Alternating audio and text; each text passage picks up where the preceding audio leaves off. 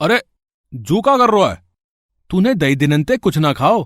तुझे प्रसाद काऊ के लिए धर रहे हो? है झोले में हैं?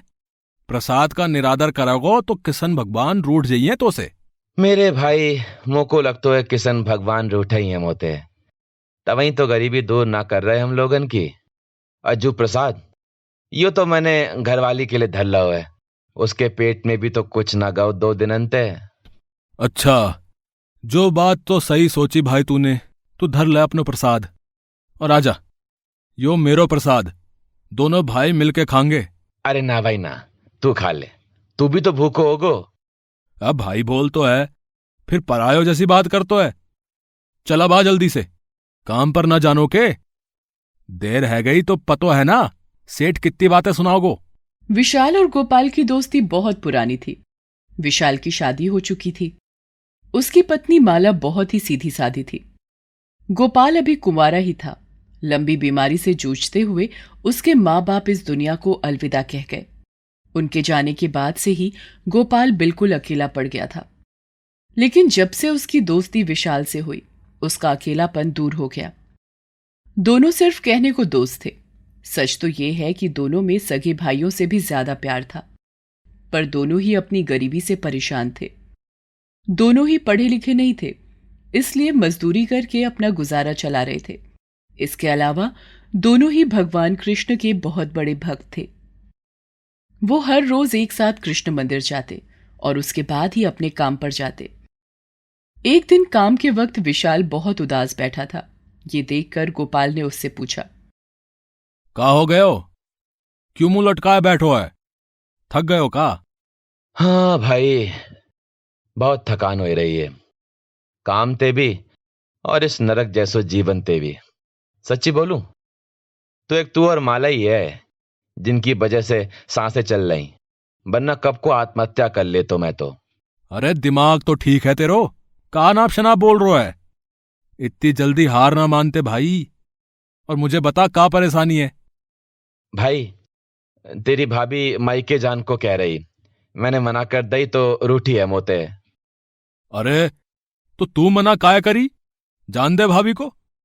थोड़े दिन भी ना रह सकत है भाभी के बिना है? अरे ना ना ऐसी बात ना है। कैसे भेजूं? जेब में ठेलो ना आए। कुछ तो देन पड़ेगो ना। उसके हाथ में जान के टाइम। अब खाली हाथ तो ना भेज सकूँ। अब जो बात माला समझन को तैयार नहीं उको लगत है मैं भेजनो ना चाहता उसे बाके माई के।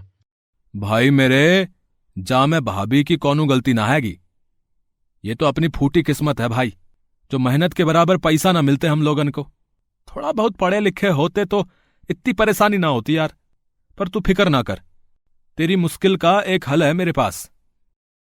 इतना कहकर गोपाल अपनी जेब से कुछ पैसे निकालता है और उन्हें विशाल के हाथों में देते हुए कहता है। ले भाई ज़्यादा तो ना है पर तेरो काम चल जागो। जू का कर रहा है गोपाल? जो पैसे तो तुमने जन्माष्टमी पर किशन कन्हैया की झांकी के लिए धर रखे थे ना? तुम मोए काय दे रहा है? मो को अपने किशन कन्हैया पे पूरा भरोसा है बे। कोई ना कोई दूसरो इंतज़ाम कर ही देंगे। तू अब ही भाभी को माई के भेज सबसे पहले। वरना तेरे घर में महाभारत यूँ चलत रही ना? तो मो को आनो पड़ो किशन कन्हैया बन के गीता को उपदेश देने को समझो? दोनों इस बात पर हँसते हैं। इसी तरह गोपाल और विशाल हमेशा एक दूसरे की वक्त पड़ने पर मदद करते रहते थे। खासतौर पर गोपाल तो हमेशा ही खुद को मुश्किल में डालकर भी विशाल की मदद करता था। विशाल भी गोपाल को कभी अकेला नहीं छोड़ता था। वो और माला उसे कभी परिवार की कमी महसूस नहीं होने देते थे। दोनों जिस फैक्ट्री के लिए मजदूरी करते थे एक दिन उसके मैनेजर ने दोनों को बुलाया और कहा विशाल और गोपाल आ गए तुम दोनों? आओ तुमसे कुछ बात करनी थी। कहा गो मालिक? कौनो गलती हो गई का? अरे नहीं नहीं ऐसी कोई बात नहीं। ऐसा है, दूसरे शहर में हमारी एक और फैक्ट्री खुलने जा रही है। वो यहाँ से बड़ी होगी। इसलिए वहाँ पैसे भी अच्छे मिलेंगे। लेकिन परेशानी यह है कि वहाँ बस एक ही मजदूर चाहिए। मेरे दिमाग में तुम दोनों का ख्याल आया तो तुम लोग ही आपस में फैसला करके बता दो कि कौन जाना चाहेगा। मैनेजर की बात सुनकर दोनों दोस्त एक पल को तो खुश हो जाते हैं, लेकिन किसी एक को ही भेज पाने की बात सुनकर उदास हो जाते हैं। तभी विशाल गोपाल से कहता है। गोपाल भाई देख मुझे तो अपने साथ साथ तेरी भाभी को भी देखनो है ऐसो कर तू चलो जा। मन लगा के काम करियो। ना भाई ना। दूजे शहर में पैसे तो मिल जाएँगे पर परिवार ना मिलेगो। तेरे और भाभी के बिना मैं ना रह सकूंगो। माँ बाबा के बाद तुम लोगन के सारे ही ज़िंदगी कट रही मोरी। अब फिर से अकेलो ना रह पाऊंगो मेरे भाई। इतना कहकर गोपाल की आँखों में आँसू आ जाते हैं। विशाल उसे गले लगाता है और मैनेजर से कहता है मैनेजर साहब हो गो फैसलो। हम दोनों में तक कोई ना जागो। काहे कि हम दोनों गरीबी तो झेल सकते हैं पर एक दूसरे के बिना ना रह सके। झई कोई कमाई बढ़ाने को तरीका हो तो बताए दो साहब। वाह मान गए भाई तुम्हारी दोस्ती को। आज के जमाने में ऐसा प्यार तो सके भाइयों में नहीं होता। बड़ी मेहरबानी मालिक बड़ी मेहरबानी। विशाल और गोपाल वहाँ से चले जाते हैं। और कुछ ही दिनों बाद मैनेजर उन दोनों को नई फैक्ट्री भेजने का इंतज़ाम कर लेता है। अब दोनों दोस्त बहुत खुश थे। उन्हें तरक्की भी मिल रही थी और वो साथ साथ भी थे। लेकिन ये खुशी कुछ ही दिनों की मेहमान थी। जन्माष्टमी का त्योहार आने वाला था, इसलिए बस्ती में कई दिन पहले से ही मटकी फोड़ प्रतियोगिता के लिए तैयारियाँ शुरू हो गई थीं। गोपाल हर साल इस प्रतियोगिता में हिस्सा लेता था। इसीलिए वो भी अपनी मंडली के साथ मटकी फोड़ने के अभ्यास में जुटा था। ये देखकर विशाल ने उससे कहा अरे गोपाल डेढ़ फसली और दुई अड्डी आए तेरे अंदर। फिर भी हर साल ये मटकी फोड़ने को फितूर काय चढ़ा लेते हो तू अपने सर? मांझा मेरी बात रहन दे। भाई मटकी तो मैं ही फोड़ूंगो चाहे जो हो जाए। और तू मेरे फुर्ती पे शक ना कर पाए भाई। देख अब यहाँ तो हूँ मैं। मेरी मंडली प्रैक्टिस कर रही। तू यहीं ठाड़े रह और देख मेरो कमाल। इतना कहकर गोपाल तेज़ी से अपनी मंडली की तरफ़ भागता है और एक एक करके अपने साथियों के सहारे सबसे ऊपर पहुँचने की कोशिश करता है। पर अचानक उसका पैर फिसल जाता है और वो काफ़ी ऊंचाई से नीचे गिर जाता है। गोपाल को गिरता हुआ देखते ही विशाल ज़ोर से चीखा और उसकी तरफ़ भागा। गोपाल बेहोश पड़ा था। विशाल उसे तुरंत ही अस्पताल लेकर भागा और गिड़गिड़ाते हुए डॉक्टर से बोला डॉक्टर साहब बचाए लो बचाए लो देखो कितो खून बह जाको बचाए लो डॉक्टर साहब मेरे भाई को बचा लो।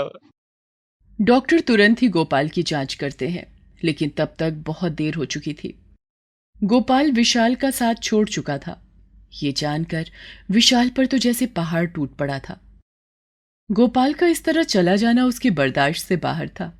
वो उस दिन भगवान कृष्ण के मंदिर जाकर बहुत रोया और रोते हुए बोला ए किशन भगवान चुका कर दो गोपाल तो आपकी कितनी भक्ति करे था सजा देती तो मौके दे देते। वो बेचारे को काय छीन लो मोते? अब मैं कैसे जीऊँगा भगवान? विशाल फूट फूट कर रोने लगता है। अब उसका मन कहीं नहीं लगता था। इसी तरह दो तीन महीने गुजर गए। हमेशा वो गोपाल को ही याद करता रहता। वो घर के कोने में बैठा गोपाल को याद करके रोने लगा। तभी पीछे से माला आ जाती है। वो विशाल के कंधे पर हाथ रखती है और उसे दिलासा देते हुए कहती है, देखिए, जो बिल्कुल सही बात है कि गोपाल को ऐसे चलो जानो, बहुत बड़ो दुख है। पर भगवान की मर्ज़ी के आगे किसकी चले है? आप संभालो खुद को। भले ही किसन भगवान ने गोपाल को अपने पास बुला लियो, पर कछु और है जो उनने हमको दियो है। माला की बात सुनकर विशाल उसकी तरफ़ हैरानी से देखने लगता है। माला उसका हाथ अपने पेट पर रखती है और कहती है हाँ हमारो गोपाल वापस आ रहे है। अब की बार हमारी औलाद बनके ये खुशखबरी सुनकर विशाल को बहुत सुकून मिलता है। कुछ ही दिनों बाद वो माला को लेकर दूसरे शहर की नई फैक्ट्री में काम करने चला जाता है।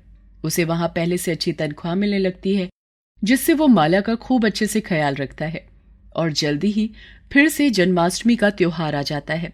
हर तरफ़ रौनक थी और विशाल के घर में भी खुशियाँ आने वाली थी।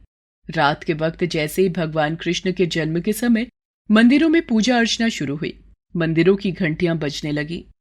ठीक उसी वक्त माला ने भी एक सुंदर और पूरी तरह स्वस्थ बच्चे को जन्म दिया। विशाल अपने नन्हे से बेटे को गोद में लेता है और फिर भगवान कृष्ण के बाल गोपाल स्वरूप को देखता है। उसकी आँखों में खुशी के आँसू थे।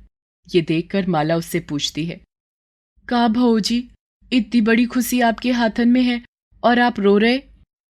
नारे पगली जे तो खुशी के आँसू है। देख तो एक तरफ़ बाल गोपाल को जन्म भाव है और दूसरी तरफ़ मेरो गोपाल भी मेरे पास वापस आ गया। विशाल की बात सुनकर माला मुस्कुरा देती है और विशाल अपने बच्चे को गले से लगा लेता है। वो अपने बच्चे के साथ भगवान कृष्ण के मंदिर जाता है और हाथ जोड़कर कहता है बहुत बहुत शुक्रिया भगवान मेरे गोपाल को मोए लौटान के लाए। बहुत बहुत शुक्रिया। इसके बाद से ही विशाल और माला हर साल जन्माष्टमी का त्योहार खूब धूमधाम से मनाने लगे। माला भगवान कृष्ण का खूब साज श्रृंगार करती और अपने बेटे गोपाल को भी ठीक वैसे ही सजाती। दोनों मिलकर भगवान कृष्ण की झांकी तैयार करते। सब कुछ वैसे ही होता जैसे गोपाल को पसंद था।